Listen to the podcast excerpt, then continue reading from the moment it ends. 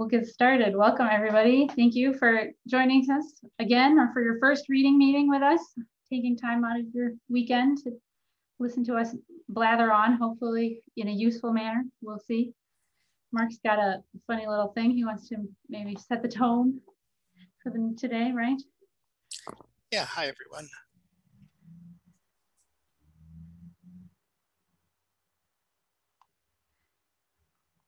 I don't know if your audio is working.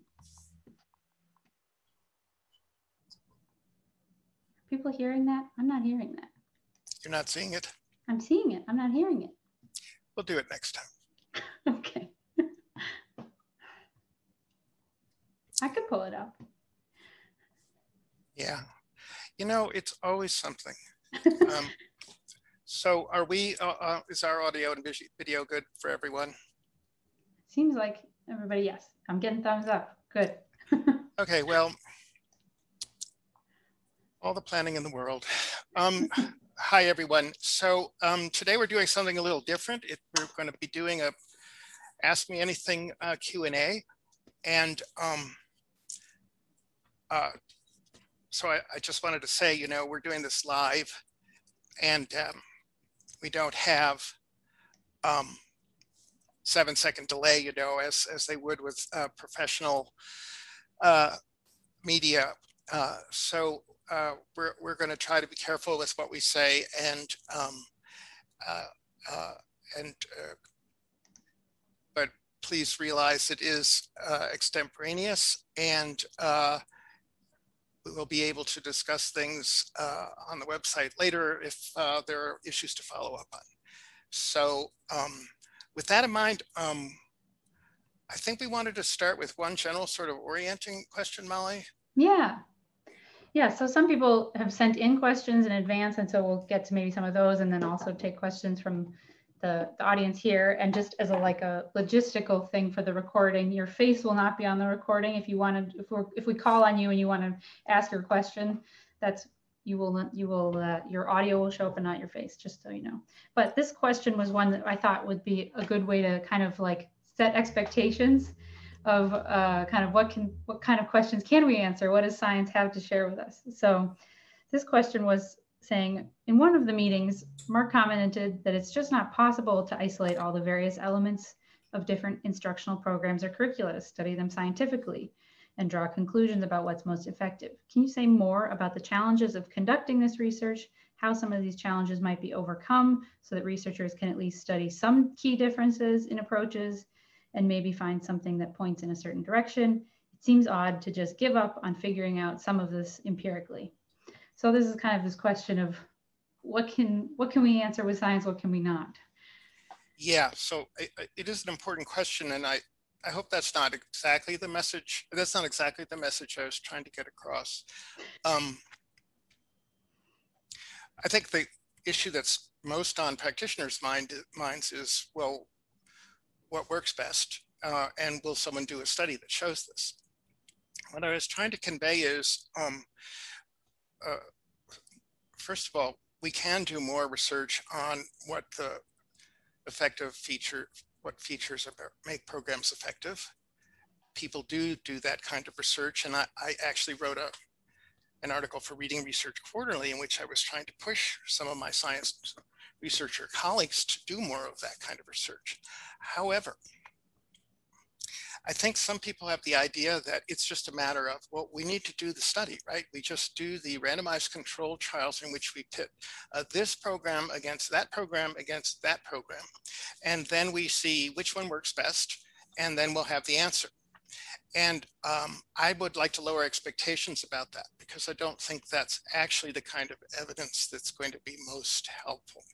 Um, one thing is what I was trying to convey is you want to find out well, what's crucial about this program when a lot of other things are varying. The situations, the participants, uh, the kids, the teachers, the resources. Uh, I was those are the many other factors I was referring to. And so what that does is it makes it very, very hard when people do these broad sort of comparisons between programs to really kind of tease tease out, um, well, what are the real um, effects that are due to the program when you take all these other factors uh, uh, into, into consideration. Um, I could show you, there are studies that are of that sort. And uh, next time, maybe we'll show, or on the website, maybe we'll show some uh, data slides from them. I don't think you'd find them that satisfying. Right, because what kind of studies are you talking about? I'm talking about studies in which um, people did fairly large scale randomized controlled trial kinds of studies that um, attempted to um, look at um, a couple of different approaches to some aspect of early reading um, and then took into account, you know, many of these other um, factors leading to a, um, a, a, structural equation model, which is a statistical analysis of the um, all the boxes representing the different factors and arrows indicating what their relations are to one another. Basically, you don't get very clear answers from that. And those studies are exceedingly difficult to do. The idea that we could get control over all of the factors that predict whether one particular kid in one particular classroom and in one particular setting, how well they're going to do, mm-hmm. given the kind of instruction they have and the kind of materials they have, there's no research that is at that level of um, predictive value, um, precision. What we can do is talk about pro properties of programs that are more or less effective based on various kinds of um, evidence, which suggest characteristics that programs should incorporate, and maybe a lot of some things just equally as important, things to avoid. Mm -hmm. So, mm-hmm. you know, at this point, we can say a lot of things about what not to do, and we can say some positive things about what to do.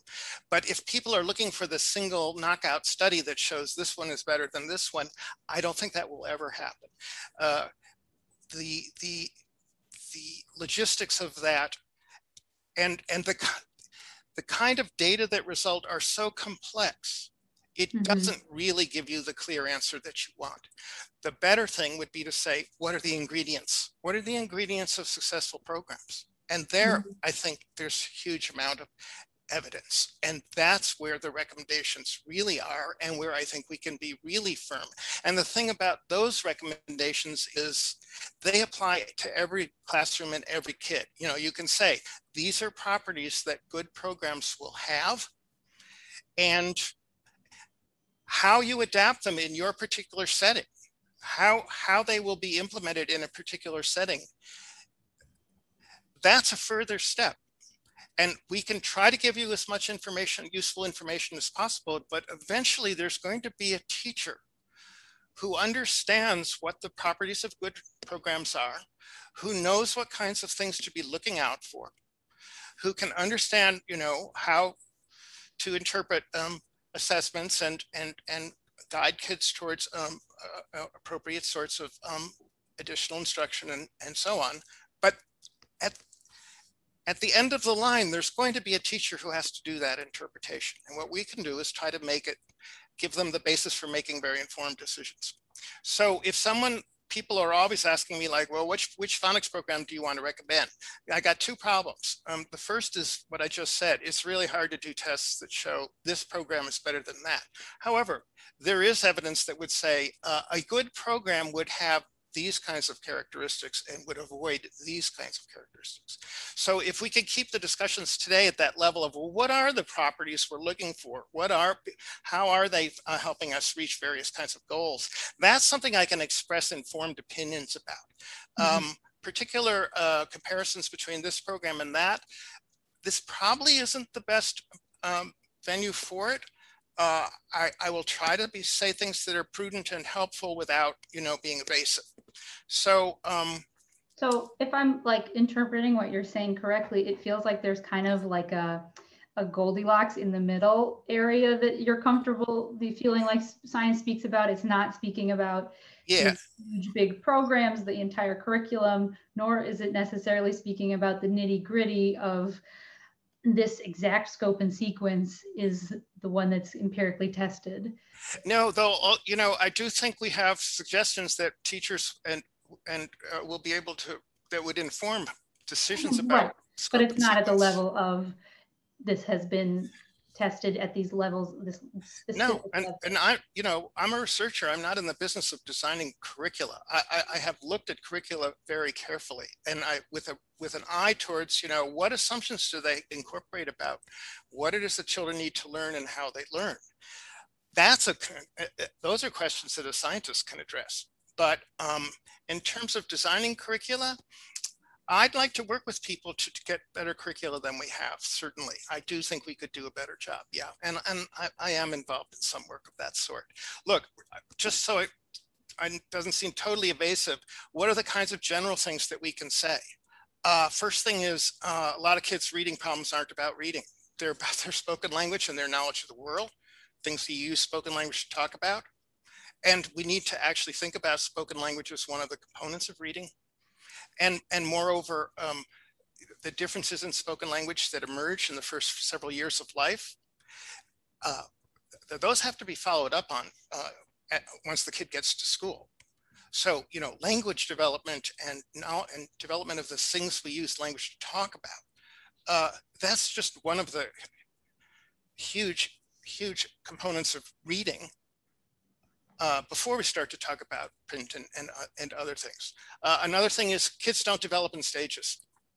They don't learn one thing and then they jump to the next thing and then they jump to the next thing. There's lots of developmental studies that really provide a much more subtle and, and accurate characterization of how kids progress, um, which uh, isn't as simple as um, one masters one thing and then that's the prerequisite for then moving on to the next thing, which is then the prerequisite for moving on to the next thing. We, we oh, teach wouldn't it be helpful if that was how kids worked? That it way, would know. be. It would be. But what our I, I'm going to turn this over. To, we're going to turn this over to people. But you know, uh, real people. Uh, but um, it, people, I, I really want. We'll write something about this soon. But you know, this idea of blocking instruction, first we do this, and then once you've got that settled, then you can move to this, and then you can move to that.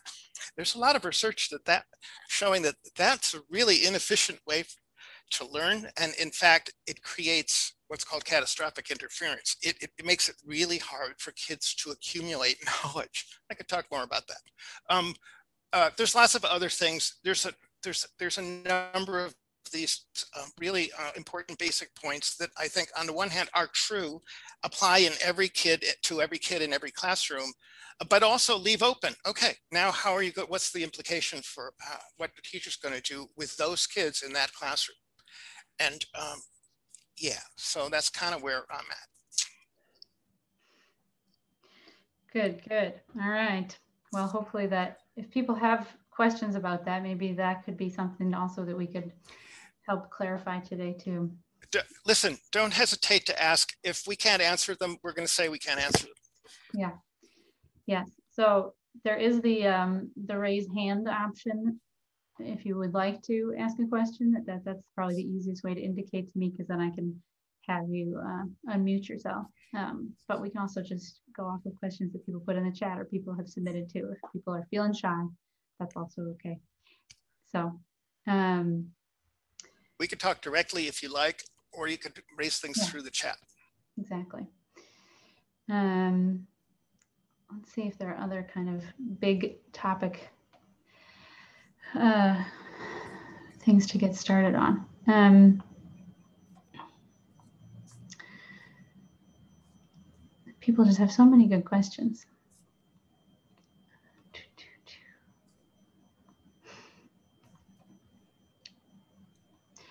Well, this was a question that maybe is is related to uh, just kind of thinking about the, the science communication issue.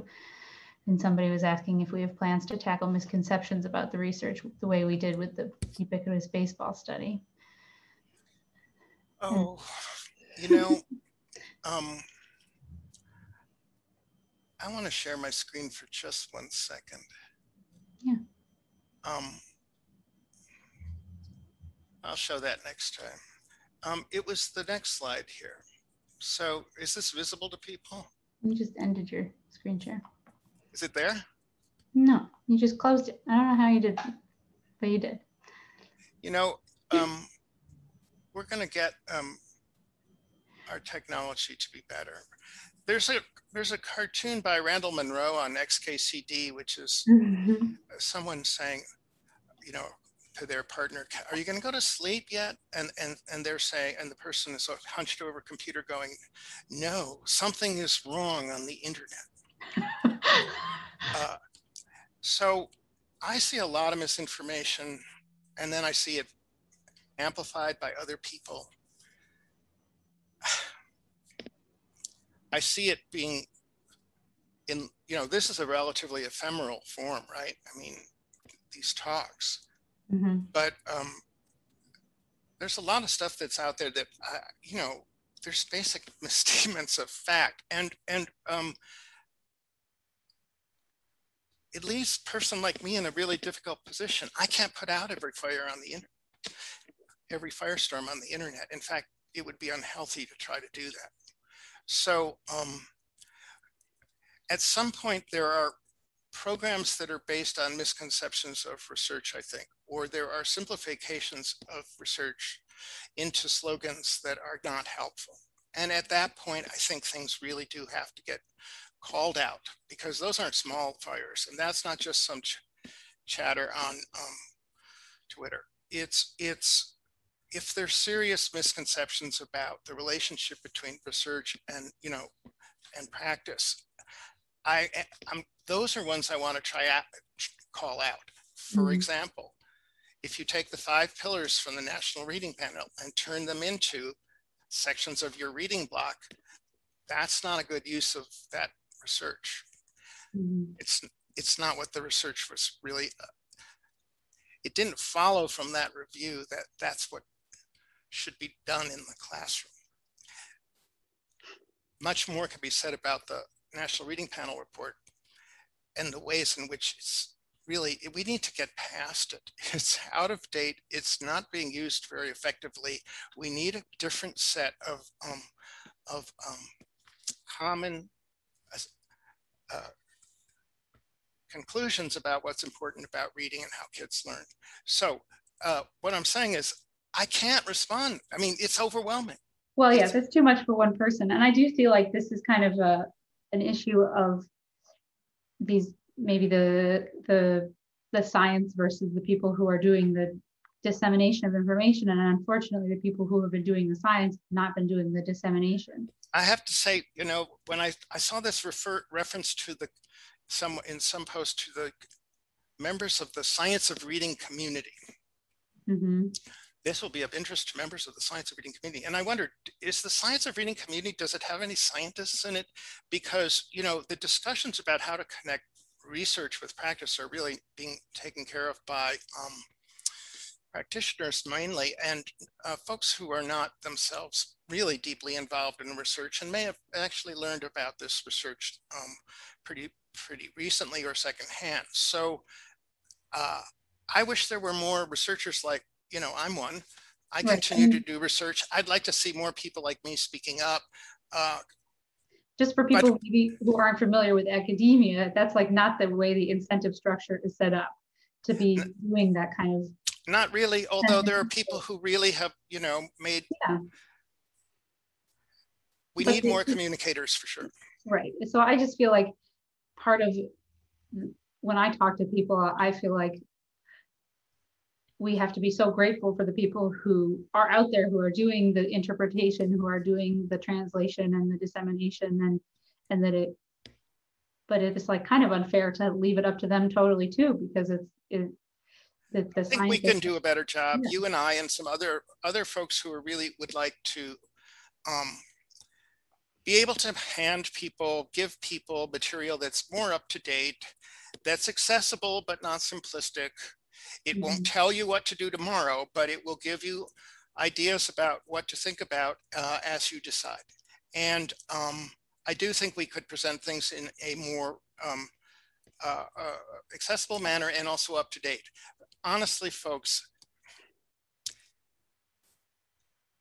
we can't keep talking about the simple view of reading and, and phonemic awareness and um, the five pillars to the exclusion of other things that we have learned that take those concepts much further. so much time is being spent on you know this kind of entry level concepts when really we want to get to the next level where the good stuff is. It's hard. It's very hard. It's right. Well because i mean those are the things that like you're saying are are help bring people on. And if you aren't familiar with this, the science of reading at all then it would you know it can make sense to start with some of those basic simple things. But it's Yes, and- staying there. Yes we're going to go to some questions. There there are people who want more ex- explanations of how thing what of the research and there are people who don't want less. And so Mhm. you know there have to be a number of options. Luckily there are other people make providing materials that communicate things to teachers you know uh, 10 top tools uh, reading simplified a number of other you know there are resources out there that are excellent. And so um, i do think knowledge is going to grow. It's just at a kind of bumpy point right now. Let's go to Yeah. some questions. All right. I see we've got benjamin woods here who i know is is new to this. He sent me an email and so what what have you got to, to ask us ben? The tough hitting questions.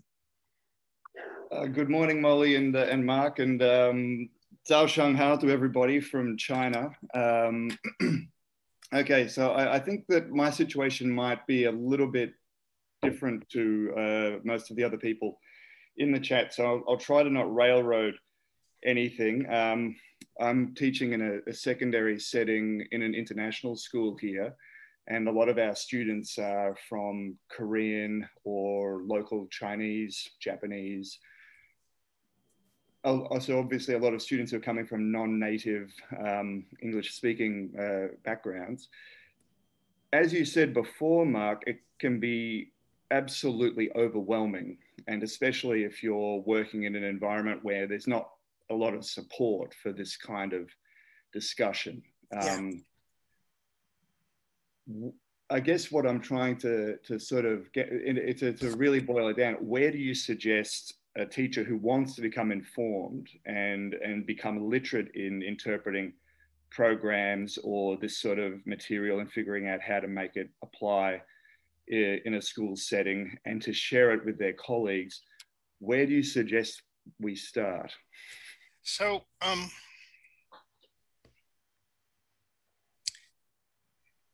um, so on our, on our website, there is a page of resources. They're, they're ones that I think are pretty good, um, but, but they can be updated. And, and we're hoping to maybe make it a more dynamic thing where people would suggest other things and, and we would vet them and, and, and, um, uh, and, and have it be a growing uh, body and of, of um, sort resources and, and so on. I do think there are, so, so I can point you to things that I think are pretty good places to start. If, however, um, and, and I'm open to suggestions about more. You know, there's a lot of material out there and we don't want to repeat what's out there. What would be most helpful? I think a view of reading that is at this intermediate level is what's missing and we're going to try to do that. You, but you mentioned another problem, which is that we hear about a lot. So um, there are people who are self-taught, and there are people who go out of their way to gain additional um, knowledge through professional development or on their own, and um, and then they go back to their home schools or districts and uh, they can't get any traction. They're all they're all hyped up. They've learned a lot. They want to start implementing these things that um, they think would um, be helpful, and um, then they run into roadblocks, which are either colleagues who aren't on the same page or principal superintendent. Um, so um, we we'd all like to think that if we just talk together and weighed the evidence and kind of work together, we could we have a shared interest in certain goals and we could figure this out. And I believe over time we will. In the meantime, people at very different places. And so even if you do all that reading and you get very hip to the stuff that's really cool uh, and very relevant, how are you, people face the problem of um, being isolated um, because other people don't share the view or um, not being encouraged to pursue them. I don't have a solution for that other than more and more people sharing this knowledge and this view and kind of um, maybe having a a bit of momentum towards um, people taking it seriously and uh, not being able to just sort of um, brush it off. So I think self-education is really important. It's helpful if you do it with somebody else. It's helpful if you can ask questions. It's helpful if um, you don't have to just figure it out on your own. Um, it's helpful for people to point to certain things so that you don't have to just plow through, you know, what seems like a, it's just an enormous amount of information in various forms. And so um, we can provide some guidance about places to start. We can provide and intermediate things and so on. But um, I, I, sympathize also with the question of, well, when you get back home, you're going to have to um, play with others. And that isn't always easy. Speaking to people who have done, have been in your position or, you know, are trying to make the connections, recommendations that I've heard, I don't know if, well, I don't know if Emily Hanford's APM reports have made it across the ocean, but those are often things that people share you know, with their colleagues as like a, here's a, a thing that we can all listen to or we can all read and just kind of even just like introducing these ideas is helpful. Um, and then there are more and more examples of schools that have made changes. And so that often is also helpful to, um, I was watching a session recently with a school, a school in Wyoming where they, you know, just kind of like all the teachers kind of got on board and they um, they had a they had a Zoom call about that and how that transition went for them. And so for some people, that's going to be the thing that convinces them is like watching, you know, another school having done it and that it was worth it. Um, and then in terms of like your own knowledge growing, unfortunately, the thing I keep feeling like is like you're saying there's so much, it's so overwhelming that, and it's this is frustrating for me to suggest just because teachers have already paid so much to become teachers that then to the idea that they need to continue paying to educate themselves is really a frustrating thing. But there are some options out there, like Mark was saying, the, the Reading Teachers Top 10 Tools, which has an affordable kind of month by month thing, or um, the Big Dippers Project, which like Right to Read and all sorts of different um, organizations, Barstow Reading Institute have come together to make a course that are less expensive than some of the like big name things. Um, and so you're kind of paying for somebody already doing the curation um, and that will you know save you some time and a little headache and some trusted at least a place to start and give you kind of a framework so that then you can think about okay this is still confusing to me. I need to go learn more about that or that's really interesting to me. Let me go see if i can find out more about that. But if you're totally new to it it's i think it's hard sometimes for us because it's like we're so steeped in it. So to think about being back at the beginning of like I don't have even a, a framework of this. Um, it helps. I just yeah. Yeah, I mean, sorry, I didn't mean to talk over you. The the uh, certainly some of the courses that are out there, there um, are, um, are online things are, are, are, very good. And, you know, people charge because they're home, homemade projects or they don't have a huge amount of support from other, other uh, funding agencies or anything. However, um, there's, I, I people are trying to approach philanthropists to be able to subsidize people to be able to get high quality additional um, training. And there are places in the country where we are actually trying to change how teachers are taught so that, you know, more of this is introduced along the way. Um, uh, I, you know, I think everyone needs a linguistics 101 course, which is a fun course, right? It's, it's one that tells you not just about all the about phonology and morphology, but you know, tells you about the varieties of languages and language, linguistic variation and, and uh, relationships between print and, and writing systems and speech. It gives the, you a sense of uh, how language works and um, is really, really relevant to the concerns we have about kids who come from different backgrounds and so on. So that's a fun course. Uh, there's some of them online. Uh, Mark Liberman at, at Penn had a course uh, that he taught at Penn, but you know, the materials that he put up, which are just print and, and links to various things are terrific. I'll point, I'm pretty sure they're still online and, and Mark wouldn't mind if we add, add some links to them. There are easy ways to find out about really enjoyable things like how language works that are directly relevant to these issues we're talking about in terms of why kids, some kids succeed, why other kids struggle, et cetera, et cetera. So, you know, I do think there are places to, to go.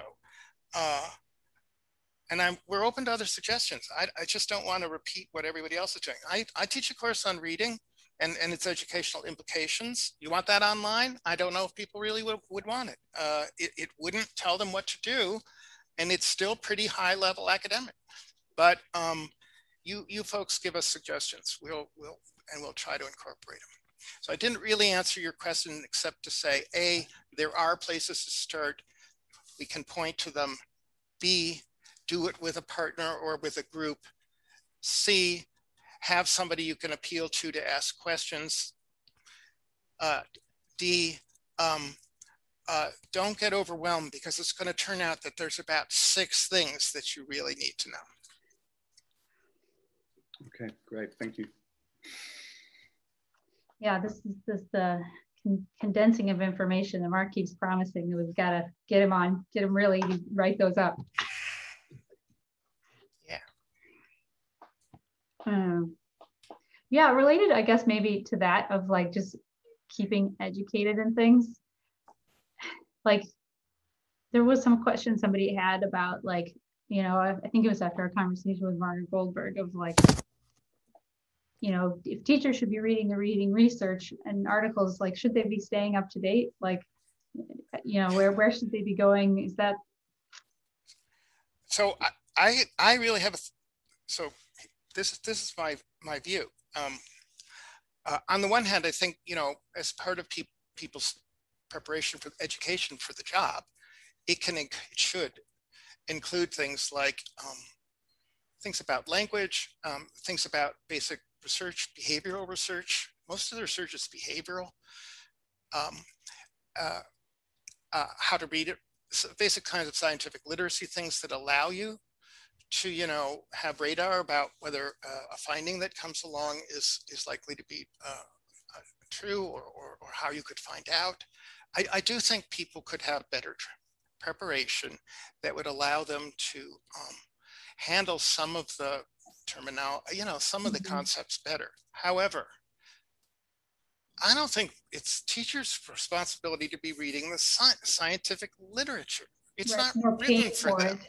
Like it's, if you're at a university, we, we, you know, the university pays for us to have access to it. If you're a teacher, you're going to have to like try to find it behind a paywall. I, I, I don't think it's, if teachers want to read the literature and, and uh, some people, for example, have taught for a lot of people that I interact with taught for, for a, a while and then they decided to go back to school. Great. Mm-hmm. Um, but you know, it can't be at the level of you go practitioners who have many other responsibilities, et cetera, um, actually reading the scientific literature. Uh, we should be able to provide reliable interpretations of things for you.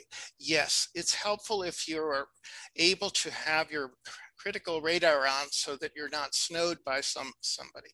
But um, honestly, I think you really should be able to rely on other folks to uh, be helpful in guide, helping you through the stuff. It's not reasonable to expect people to read the scientific literature. It's too tough. Maybe the occasional study, but you know, it's really not a reasonable thing. There's got to be an alternative.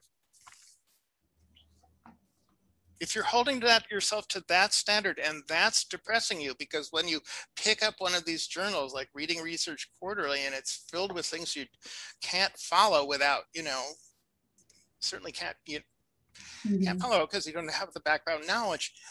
I think that's that's that's not your that's not your problem. The pro it's not the level at which you, we want to have people engaging the research, um, and it's not a reasonable expectation. Agreed. People are giving good suggestions. Yes, you could read Mark's book. Uh, I know that my book is not easy for everyone. Yeah, and I know, did do, they're they're up on the Wisconsin Reading League YouTube is uh, has from what in the fall when I did a book study with the, there's like a little bit of my presenting on it and there's a little bit of a study guide for the first should, half of the book. We could finish the study study guide, yes. Um, someone could write a simplified version of it, I think, that's more oriented towards uh, uh, these questions about practice and curricula and um, oh, there's so many important issues we're not getting to, folks, that that really are, are crucial to think about and for which we do have research. Uh, I, I just feel like we the science of reading is barely scratching the surface. There, there's so much more to be to be said um, and and to build on.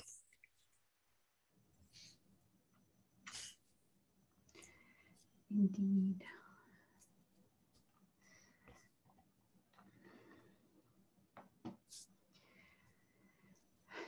Do you want to um, speak more about misconceptions and things, or should we move on? um,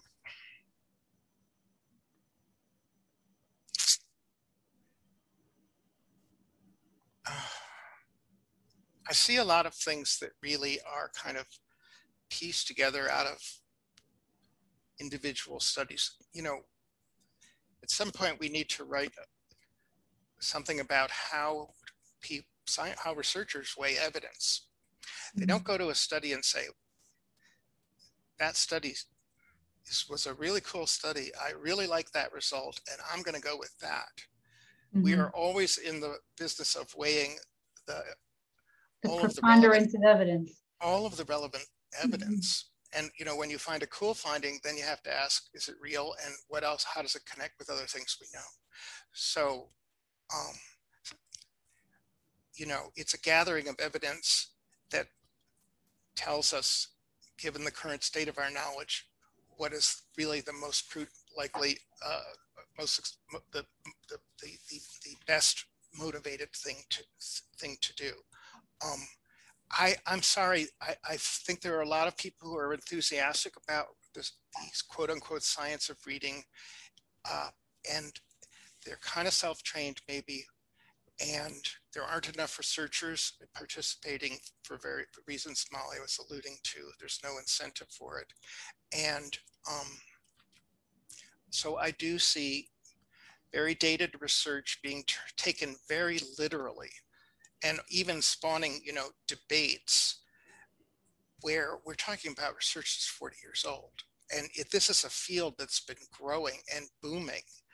And so to be so lost in the weeds, you know, from from the old days, and and uh, it leads to it leads to lots of things that we know now are not true being stated as they're true because they were true in 1982. Um, the other issue is there's this question about what to do with research and then how to translate it into practice. Mm-hmm. There are lots of things that people think are supported by the science of reading because, for example, they include phonics or they include phonemic awareness or whatever your favorite thing is. Mm-hmm. Well, you know, the logic is something like, well, the National Reading Panel report said that, you know, phonemic awareness is very important and it was teachable, you know, you could teach kids this, therefore we're going to teach it. And, you know, if it's a really good thing, then, you know, you can't have too much of a good thing. So we're going to do it a lot. And um, the, the, the science can be good, but the translation into the further decisions about what it means for practice, mm-hmm. those aren't supported by the science. That, that's a bunch of additional assumptions. And so um, I see people really um, saying, this is what the research says, uh, and this is how we get from, you know, discoveries in the 70s and 80s about phonemic awareness and the alphabetic principle and so on to curricula that treat that as a kind of fetish knowledge. I mean, it's like so, so, oh, there's such a thing as over teaching. And mm. um, uh, so, yeah, so there, there are things about the representation of what the research shows, and there's also things about the conclusions people draw from the research about practice, that's really the swamp. And that's really where we need to clean up. And um, I, and I think there are people who are working towards, you know, doing a better job of it. Right now, I think we're at an intermediate point where we're, we're, there's great interest in using this research. Mhm. There are some people pushing it forward. The depth of it isn't what it should be, but you know, we're, we're moving in a forward direction. Mhm. It's a good preview of uh, next Sunday. We're going to be talking with Marnie Ginsburg, who I see is here with us, of Reading Simplified, uh, who has a you know thinking about a streamlining and thinking about the that issue of teaching, over teaching. How much do we teach? So Yeah, so you, know, for the people in the audience, uh, one of the things that comes out of research is like, um, well, uh, we know that there's a certain amount of um, instruction that's relevant, uh, that's necessary uh, uh, for kids to begin to understand how print relates to speech, and those things work together. What you learn about print changes what you know about speech. What you learn about speech changes how you learn about print. Um, there's a huge amount of evidence about that. It's really good science. It's compelling. Um, now, that the logical conclusion is we should teach this stuff. And then the question is how and how Mhm. much. And I think the big challenge going forward, one of the big challenges is the dosage issue. How much is, we know what too little is. There's also too much. And uh, I have some ideas about how to approach that. But um, uh, we are too focused on the component skills like phoneme deletion or uh, other phonemic awareness tasks or ability to sound out unfamiliar letter strings or uh, other kinds of tasks. And and children's level of mastery of those tasks and less concerned about well how is their progress in learning this task relating to their reading? In other words the amount you want to teach these component skills has to be conditionalized on well what's the kid's reading like? If the child is reading can recognize many words is starting to sound out figure out new ones on their own et cetera et cetera. If the child's reading is progressing these other things only exist and are only valuable insofar as they are advancing the kids reading. There's no intrinsic value to a certain level of performance on a phoneme deletion task. It doesn't it doesn't it's it's it doesn't correspond to anything. Kids who are better at reading are definitely better at phonemic uh, at performance on some of these tasks but that's because they can read. And it uh, what i'm trying to say is i really think we kind of lose track of um, the fact that we're trying to get the kids to read where we can specify what that means Mhm. and uh, what we see is a lot of discussion about the components and the, the Mhm. somewhat artificial things we do with kids to build the components. I, I think all that stuff has to be judged very, very critically in terms of, is this actually advancing the kids' reading? And if it is, great. And, you know, uh, and, and, and, and calibrating those things relative to our real goals. Maybe for- this is a for reading. consequence of how the research is done, is that the research is often done on these little pieces because those are easier to isolate and say, okay, we trained the kids on this. And then we saw, did it increase their reading skill? You know, But i- is this a clear idea to people? So the research says un- un- clearly, uh, children who understand what a phoneme is uh, are uh, at, at some ta- le- tacit level. I mean, they don't necessarily have to define phoneme for you. Um, uh, you know, phonemes help you align with uh, uh, graphemes, letters, and, and make connections and so on. Great. Um, it doesn't follow from that that a certain amount of this instruction, oh, and we know also that a certain baseline amount of instruction is necessary uh, and that it needs to be explicit. Now, how much is required? I don't know. If you look at phonics curricula, they're all over the place in terms of how much to teach and what to teach. I think I said this last week. We just finished an analysis of a bunch of curricula looking at whether they agreed on what sight words are. They don't. They're all over the place in terms of what has to be taught as a sight word and what can be taught as kind of a, you know, a um, spelling sound, you know, phonics kind of rule. So um, there's research that's really solid that is part of a story about how these skills de- develop, how things work together. It's, it has many threads. That's what we think is, you know, that's been a success. It, the further assumptions about how much to do it and how to integrate things or whether to integrate things and so on, that's the area in which there's many unknowns. And what we have now is people just kind of making their best guesses. And I think we're going to find out in the next few years that some of those guesses are not good. All right. You heard it here first. People are raising uh, points about spelling, and that that of course is also an important outcome. We're worrying about kids being good spellers, um, and we will definitely be talking about spelling in a future reading meeting. And yeah, I mean, if I could just add one thing about that, sure. Listen, so in, in, in spoken language, there's um, comprehension, like from listening, and then there's production, which is talking. Mm-hmm.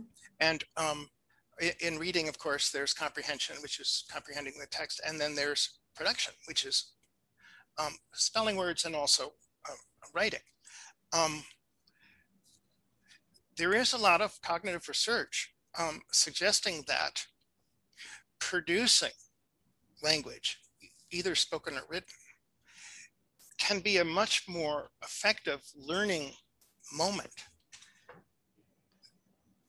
or, and certainly one that is a necessary complement to listening or, or just or reading. Mm-hmm. So talking is important, writing is important. And in, in my view, these systems are working together and they are informing each other. And so it's, all, it's entirely a question of how you fit them together, not whether you should. All right. Let's see. We got two people who have hand raised. I think Sarah has her hand raised. Can we see some? Can I talk to someone face to face? Is it possible? I don't know if you can see my. It's so. It's so dis. It's so. Uh, I don't know if speaker view does it or not, but um, my I think it kind of goes. My question might have been answered with what you just said, but like the whole idea of tying orthographic mapping, spelling, and and or reading the the letters at the same time as as phonemic awareness and not necessarily doing those in isolation. Yeah. Um, I heard um, Bruce McCandliss talk about he's starting some research on that or, or kind of like implied that. I was wondering what the research says uh, on that. If um, and yeah. where do I go to find this? Like, I am one of those people that likes to read the research. so um, the second question is like, where would you point someone? That- so I, I gave a talk for a long time. I, there's several versions of this talk on the internet, but I should write it out. So um, the evidence about this is compelling. It's not ambiguous. Okay. Um, so uh, and here's the short the short story.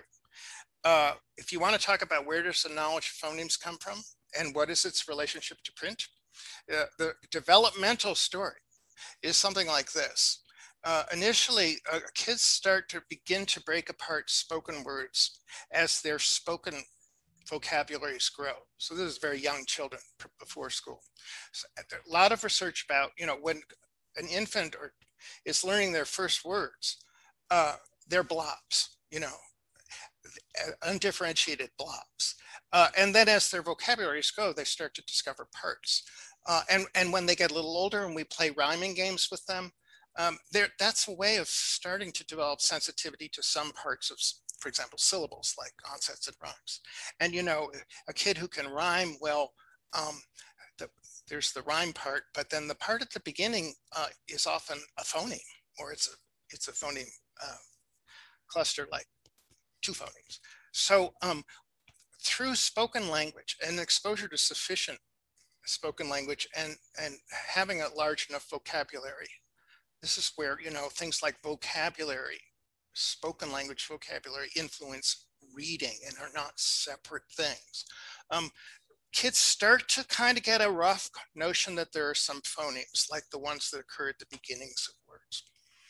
Um, to get the whole notion of phonemes requires exposure to print. We know this from many lines of evidence. We know this from studies of people who are illiterate.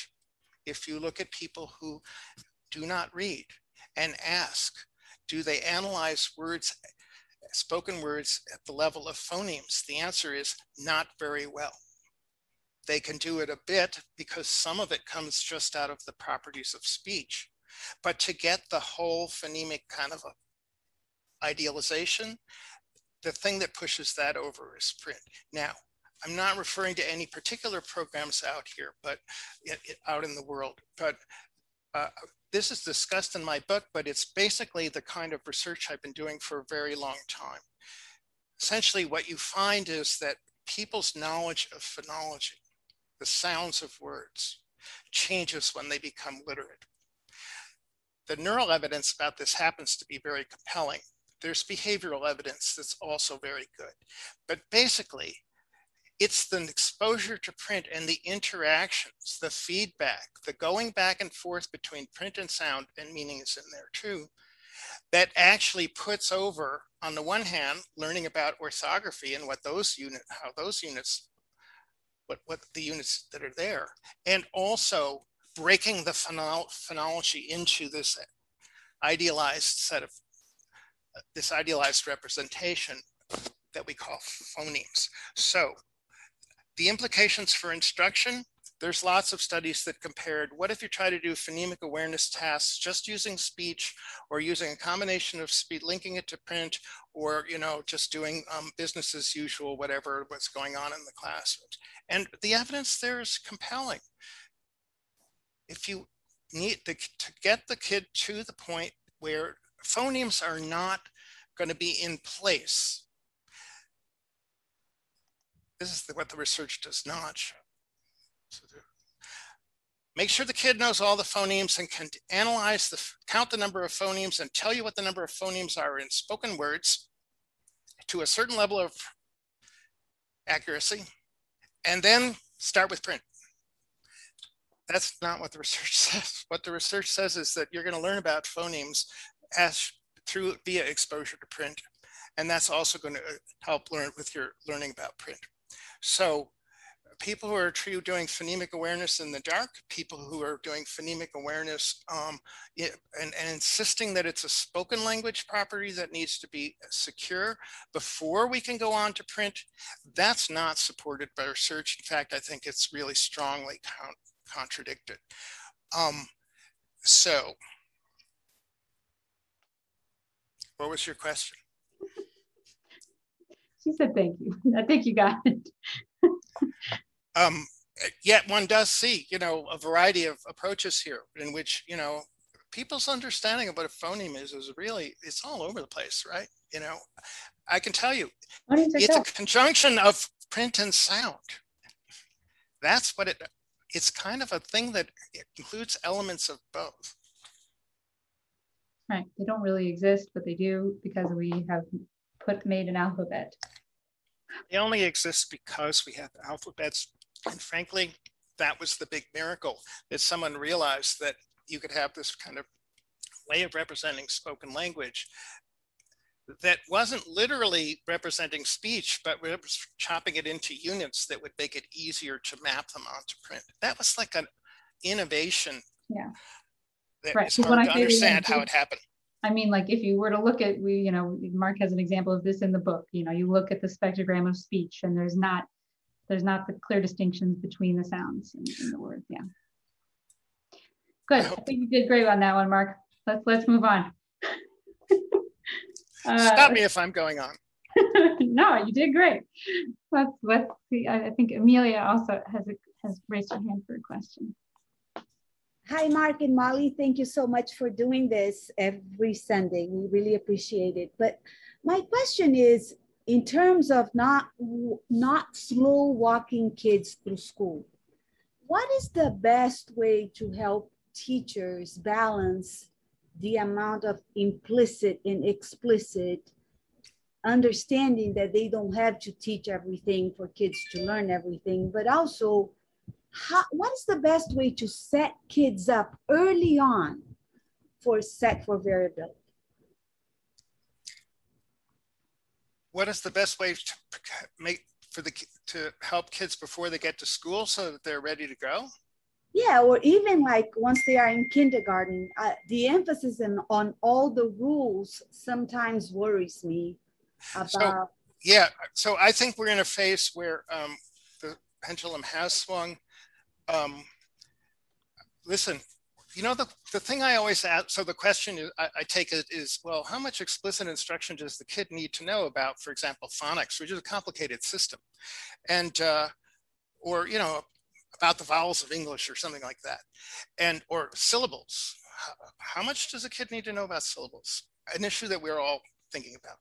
Um, one thing I ask myself is, how did people learn to read before we started teaching that stuff? Because clearly they did. Um, another thing is, um, I think we are in a phase in which there's an excessive amount of explicit instruction. Let me say as the baseline, we're coming out of a period, a long, a, a long, terrible period in which there was too little. And, and, and the, the, the, that is the, that observation has to be at the foundation basis of the, any further discussion. We are coming out of a period in which there was not enough instruction about how letters and sound work and how uh, and, and building other basic skills that help kids to read and recognize words quickly and accurately. So clearly we have to get back away from beyond where we were. However, it is also possible to veer in the opposite direction, which is to say, I don't know, I've somebody's listed 127 rules of English pronouncing English. So let's just grind through them. Or, you know, I've seen programs that software that has, you know, spelling uh, reduced to, you know, very complicated rules that the kid is supposed to learn. And I, have to say, that's not what most of us know what, that supports our ability to read. Your, your conscious knowledge of these things is really kind of irrelevant.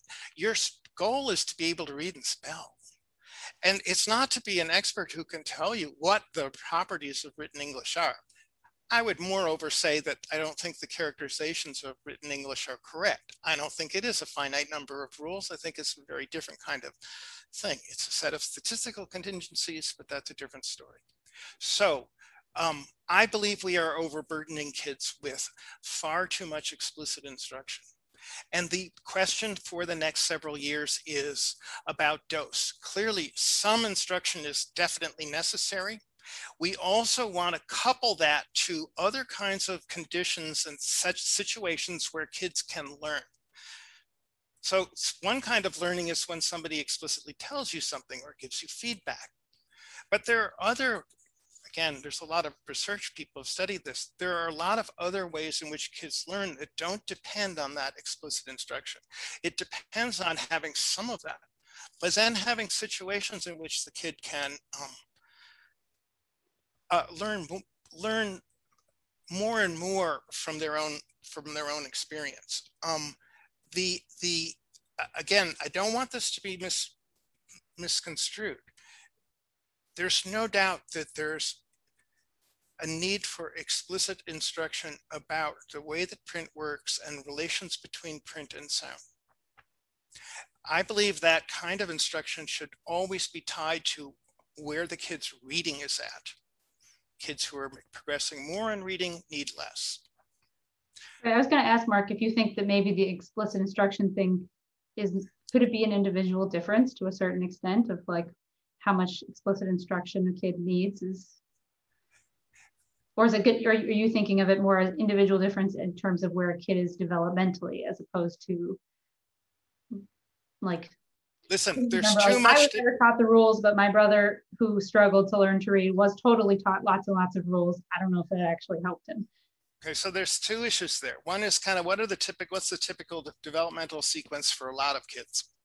And the answer there would be I, I've written about this is like there's too much to learn in too little time. You, you cannot teach all of the properties of written English and how written and spoken English relate to one another. At the same time, you are also helping kids develop knowledge of uh, their vocabularies, their knowledge of sentence structure, their knowledge of um, the things that language refers to, like world knowledge. Um, you, you cannot do all of those things uh, if uh, there isn't enough time to teach. One of the problems with kids who are behind in vocabulary is there are effective ways to teach vocabulary, but they're slow and they're, they, they will not, there isn't enough time in the day to be able, or in the semester, to be able to um, teach the kids all of the words that they don't know and some other kid does. So there's too much to learn and too little time. What needs to happen is to figure out how to make the most efficient use of that time that it's some combination of explicit instruction, which is targeted in certain ways, setting up situations that allow kids to do practice, which allows them to advance their knowledge, and um, making sure that um, uh, you're, you're, you're thinking about how these different pieces are coming together to really advance the goal of reading. Um, uh, you can teach too much. That is definitely what I would say. And what I would ask teachers is, look, time, what are you what are you not teaching when you go into uh, uh, uh go into teaching uh, advanced advanced super advanced phonics? Uh, and and what what are you leaving out? I mean, something else has got to go. and um, can can are you are you sure that the, the, the teaching that you're doing is actually translating into um, changes in performance on um, reading, spelling, you know, comprehension, other things that we can measure. So um, right now, I, I can't say anything more definitive. We will have some more work on this very soon. Uh, I, I, am actually very deeply into this question of dose? Like what is the right amount for a kid who is at a particular point in development given where we need know they need to go? And i think that we will be able to show that there's too little there's too much and there are ways to actually titrate the amount which will um, free up time for other things that children also need to get to like all the more all the ways of using texts and for various purposes and being able to answer questions and draw inferences and think connect what you're reading to other things you know. All of that good stuff that we want to get the kid kid to. But you know they need certain basic skills first. So I, I'm, I'm my philosophy is we need to get in to these things. We need to get them taught. We need to get the kids to understand them and then we need to get out. Move on because there's so much more to learn.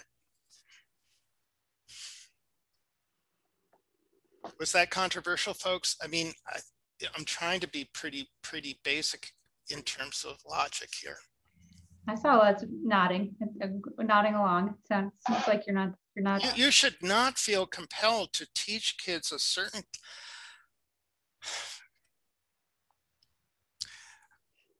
spend it eh, there's no fixed amount of time you have to spend on any of these tasks like right returning to your earlier point of kids succeeding at reading is the goal and so yeah and these tasks are useful in getting kids going and we'll do some of them but we're always going to be kind of monitoring it in terms of these other the real goals.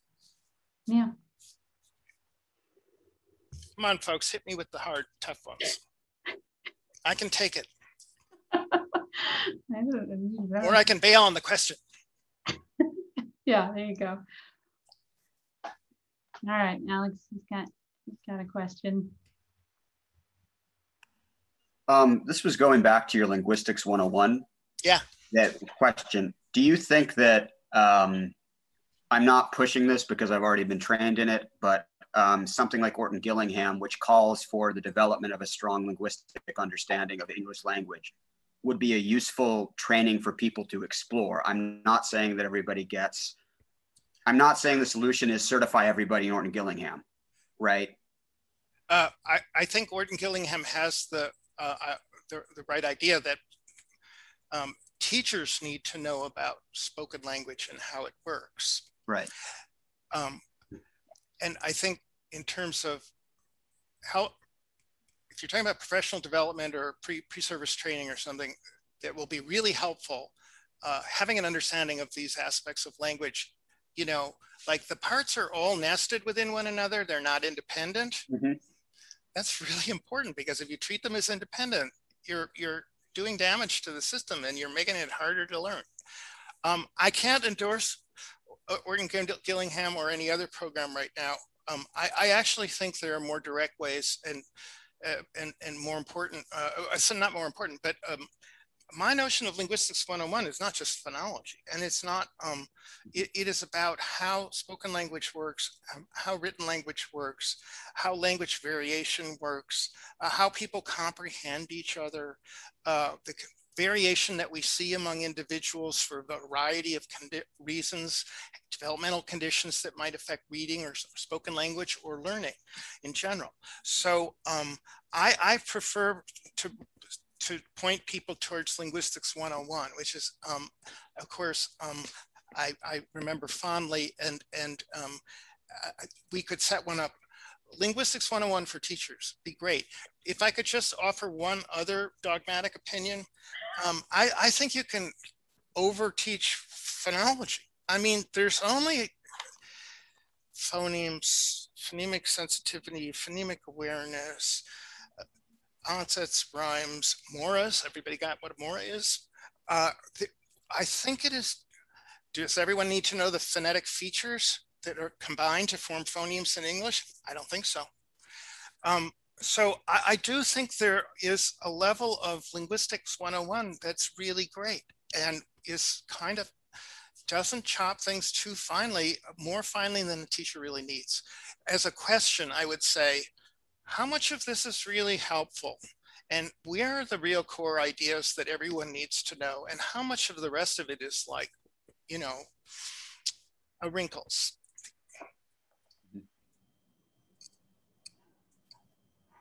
Oh, thank you. Thank you very much.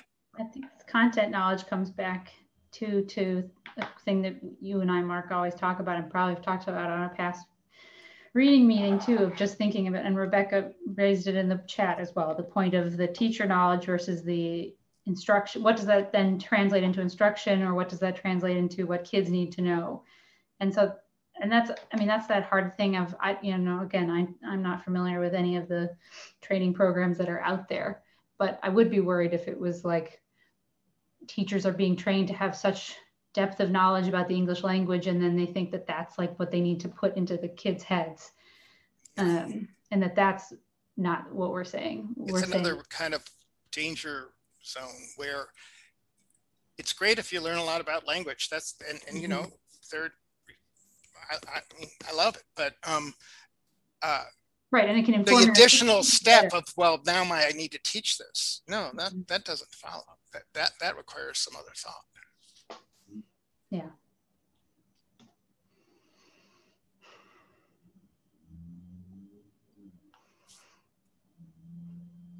Chat went by so fast. People think we should lead a course. Um,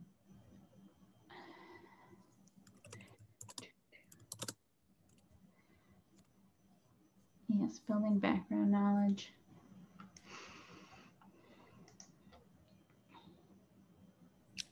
Um, I'm, are we allowed to ask questions of people? I mean, it's your show, Mark. Go for no, it. It's our, it's ours actually, but um, that's what I guess we want. I guess um, what's the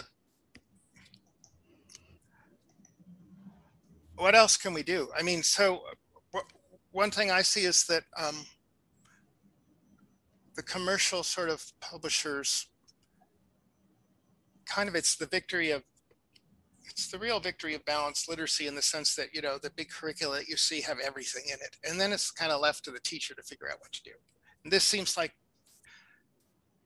you know irresponsible because should, the teacher shouldn't have to improvise a program. They should be able to make they should they need to make decisions about what to do in their particular classroom but the things that need to be covered and you know what the best path is through getting from where the kid is to where they need to go. I mean, that's stuff that we should be able to spell out and not just leave to.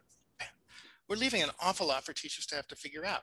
How mm-hmm. does anybody ever decide what to teach? Is everyone teaching something different? Is everyone sort of improvising based on materials that they like from from uh, that they've co- collated off of the internet? Uh, uh, are people just um, willing to um, use whatever curriculum they happen to their school district happens to have bought what what what else could we do to like um, make it easier for you to make your decisions about well I'm here. This is what we need to get to, uh, and and and uh, uh, making decisions about the most efficient ways to do it.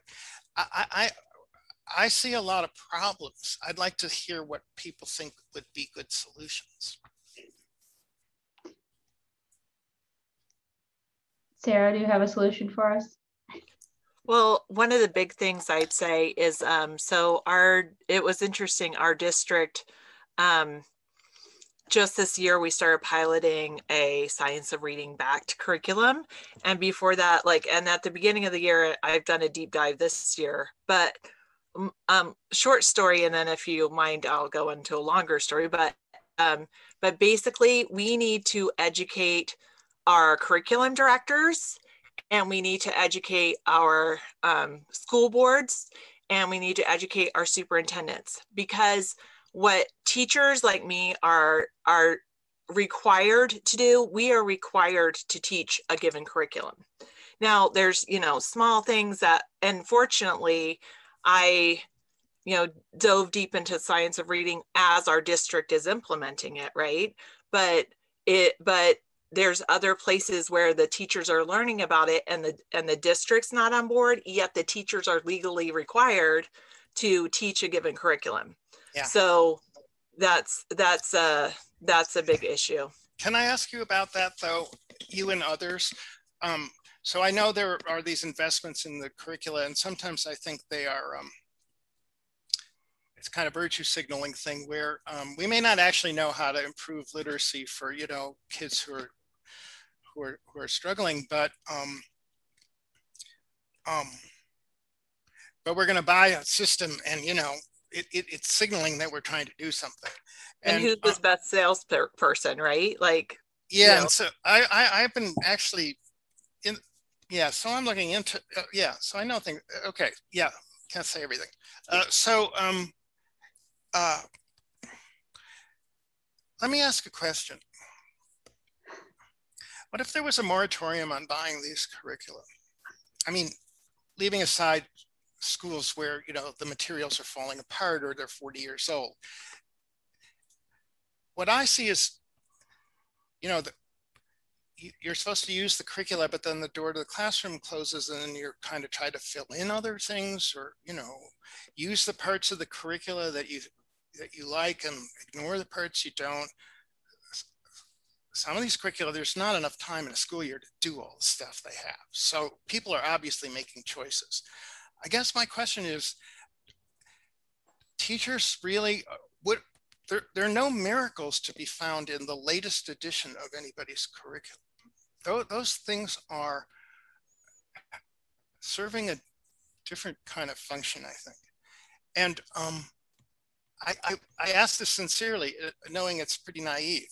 Uh, what if there was a moratorium on buying these things where um, uh, the money that was saved could be uh, put into supporting teachers uh, through professional development and coaching and other kinds of things. And also we could do some, um, you know, education is an enormous marketplace. We should be able to exert some power to be able to get materials that are actually more usable and more effective. So what is the, uh, you know, uh, I don't want to pick on Calkins, but you know, the Calkins group has decided to get, you know, some basic skills phonics religion. And maybe they'll do a good job with it and maybe they won't, I don't know. But what I deeply resent is that the new materials that they're going to come out with are ones that people are expected to buy. Mm-hmm. They yeah. had curricula that were were ineffective, that were um, that were not supported by various, that left out crucial things that are part of children's reading. Yeah. Now they've recognized that and they're going to incorporate that. And by the way, sell it to you at a special deal. I feel like, no, uh, you, you, you put out a product that really had a serious defect and now you're going to correct it. Great. We'll give you our old book, books and, and pay for the shipping costs and you give us the new materials because frankly, why are we paying for your mistakes? Yeah, I, I really, Amelia made some, a uh, couple of good points. You know, some teachers that if the curriculum's not good and they know there's things they'll go on like teachers pay teachers but um but other another one is that um, she said make it available free of charge digitally and then charge for paper paper versions and ironically the curriculum our district is um, is piloting this year and actually we're piloting it um, but adding the writing component next year Mhm. is um, most of it is available free of charge it's the one that's available at um, at the engage new york Yeah. and yeah and there's also the one that Nell Duke is developing. And, and uh, I believe this is not work that I personally do. I'm not a curriculum development person. I got other things, but the uh, idea of open source um, curricula, not meaning any like Wikipedia, anybody can change it. Open Yeah. source meaning uh, it's put together uh, by uh, uh, groups of people who are knowledgeable, informed, and so on. Um, it's tested in various ways, of course. Um, uh, but then when it's made available, um, it's um, much less expensive. It's much easier to update. It's much easier to tailor to particular places. And basically, I think that would undermine the traditional curriculum model pretty well. So um, there are people who are working towards that. I want to let poor Rebecca, who's been shaking her head, make a comment. She Tell got, where I'm wrong, guys. I'm, I'm ha- if I'm wrong, I'm wrong.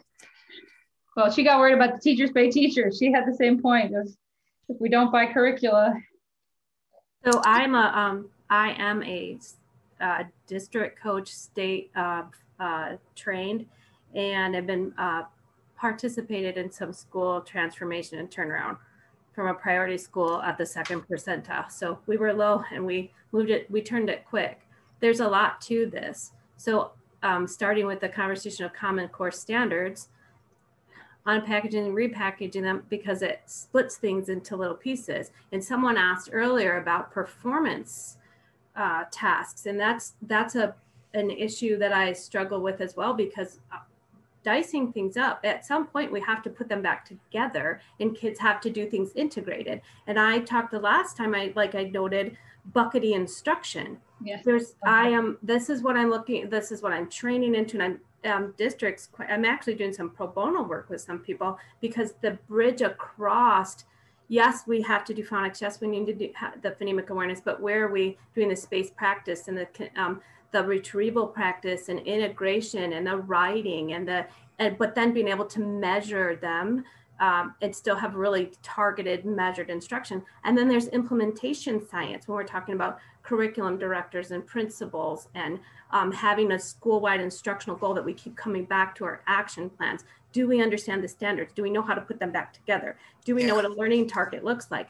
Do we know what success criteria really is that's not contextualized Yeah. um, that's not activity driven and again implementation science and then like someone else talked about then we have to carve out place and time for teachers to look at the work i backwards design with teachers from the larger unit assessment and then we coach within. But the biggest problem i have even be able to start this work is that there isn't some decent curriculum.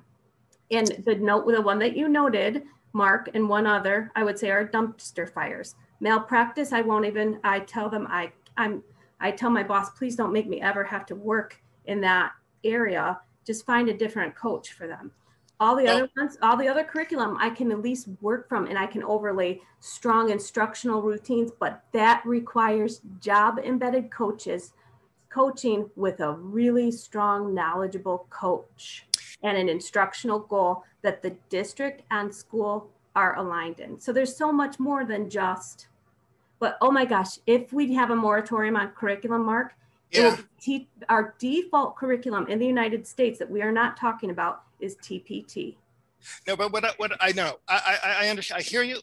I'm what what I was saying was no, just use your curriculum that you have now and supplement it with teachers pay teachers and Pinterest and so on. And maybe we can give you some other good materials in the meantime.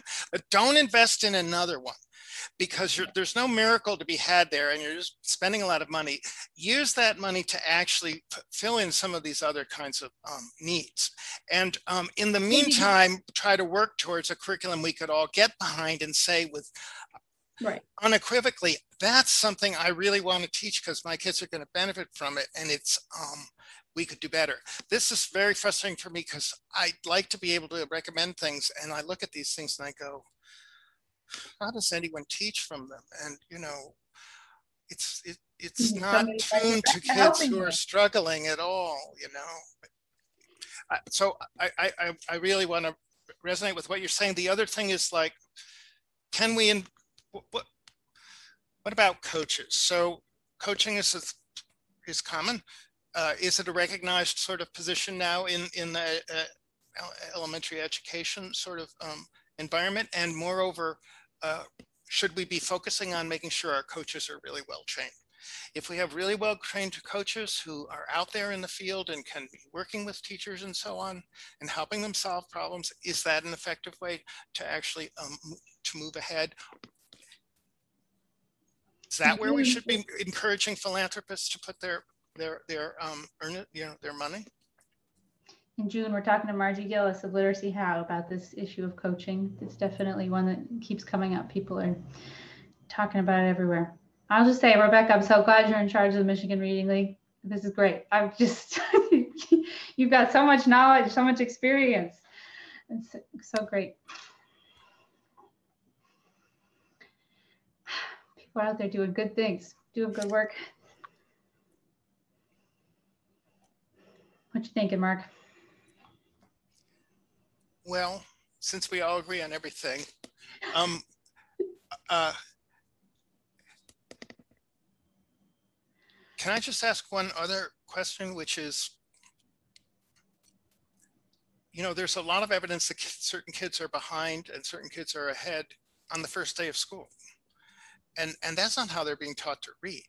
Hmm. And um, so, you know, uh, clearly pre-K and bef- even before has to be part of the equation. And and you know, I know people are thinking about this, and and there there are huge challenges, but um, you know, having kids not be gobsmacked when they get as when they get to school because they are better prepared for they've been socialized into what it's like uh, to be like they've been exposed to a broader range of language and they learn more about different topics. They've gotten experience that goes beyond their immediate experience which is something that education can do. Uh, wouldn't wouldn't our, our isn't prevention part of the you know prevention of difficulties part of the solution? Because here we are we're all talking about trying to help kids do very difficult things. If your vocabulary is is is narrower or less well built up for whatever reason Mhm. uh, that that is a very difficult gap to overcome in school th- given the amount of time and experience that's that's required. Wouldn't it be kind of better to try to work with that kind of stuff earlier so that there's less of a kind of catching up to do I, I, I really just would like to know how much better we would be doing if we were able to kind of put kids on a bit more level Yeah. um, uh, level uh, before they even show up. That's not to say we don't need to do well once they show up, but I mean, the discussion about what happens before they get there has to be part of the deal. Right, if there are already differences on first day of school, as you're saying, right, then this, then you need to go earlier. You need to go to universal pre-K and all of that kind of things. Yeah. Mm-hmm. Well, folks, it's Sunday afternoon. We can let everyone go. We, we, we, uh, we want to continue answering questions and, and finding ways to do it. Uh, we want you to ask harder ones like, Mark, I don't believe any of that stuff is really going to help me. My kids are doing this and this.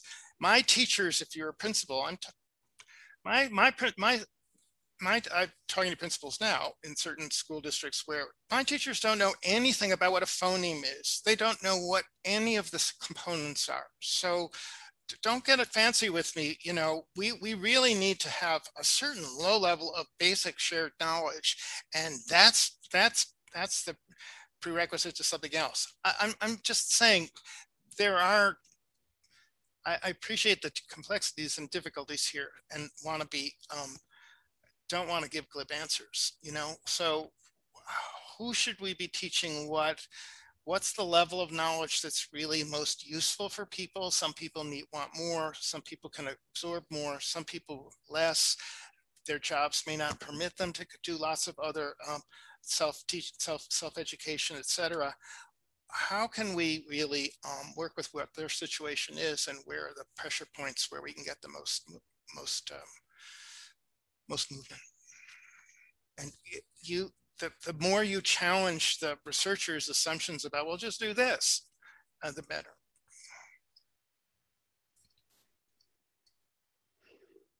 Good. Yep. This was just a primer. We'll do it again. People will come back with harder and harder questions. Stump the scientist. All right. What's happening next week? Next week is Marnie Ginsberg And, and another local Wisconsin person. Hopefully we'll have our theme song worked out by then. And yeah, a few of these. Yes, okay. so thanks everybody for for being here and uh, appreciate the work you do. Yes, thank you guys so much for joining us. We really we wouldn't be any we wouldn't be a show without you. I don't know how much of a show we have. Yes, thanks folks. And we'll follow through, eh? Yeah, exactly. Bye everyone.